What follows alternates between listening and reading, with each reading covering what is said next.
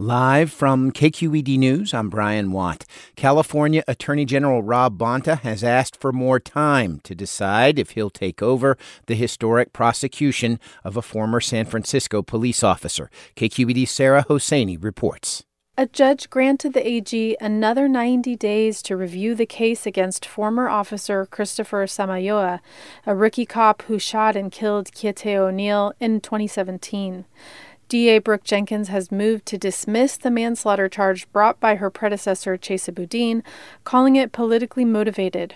But a judge has stayed that motion while the family petitions the state's top prosecutor to step in. Here's O'Neil's aunt, April Green. Now there is hope that justice, the wheels of justice, can turn in our way because there's fresh eyes looking at the case. And I trust that Bonta is going to look at it and review it carefully. Samayoa is the first city officer ever charged in an on duty shooting. I'm Sarah Hosseini, KQED News. Four men participating in a hunger strike at a Central Valley immigration jail were forcibly removed on Tuesday and shipped to another ICE facility in Texas. KQED's Tyche Hendricks reports. The men have not eaten for 19 days, part of a protest over conditions and a plea to be released while their cases proceed. One man was on a video call with his lawyer when ICE agents handcuffed him. That's according to Edwin Carmona Cruz with the California Collaborative for Immigrant Justice. He says ICE told the man's lawyer hours later that he was being sent to El Paso for medical care. The fact that they are transferring Pedro to another facility because of medical care is absolutely BS. It is a lie. They want to transfer these individuals before attorneys can do anything to stop it. ICE did not respond to a request for comment. I'm Tyche Hendricks, KQED News. Tech companies routinely hand over data to police investigators.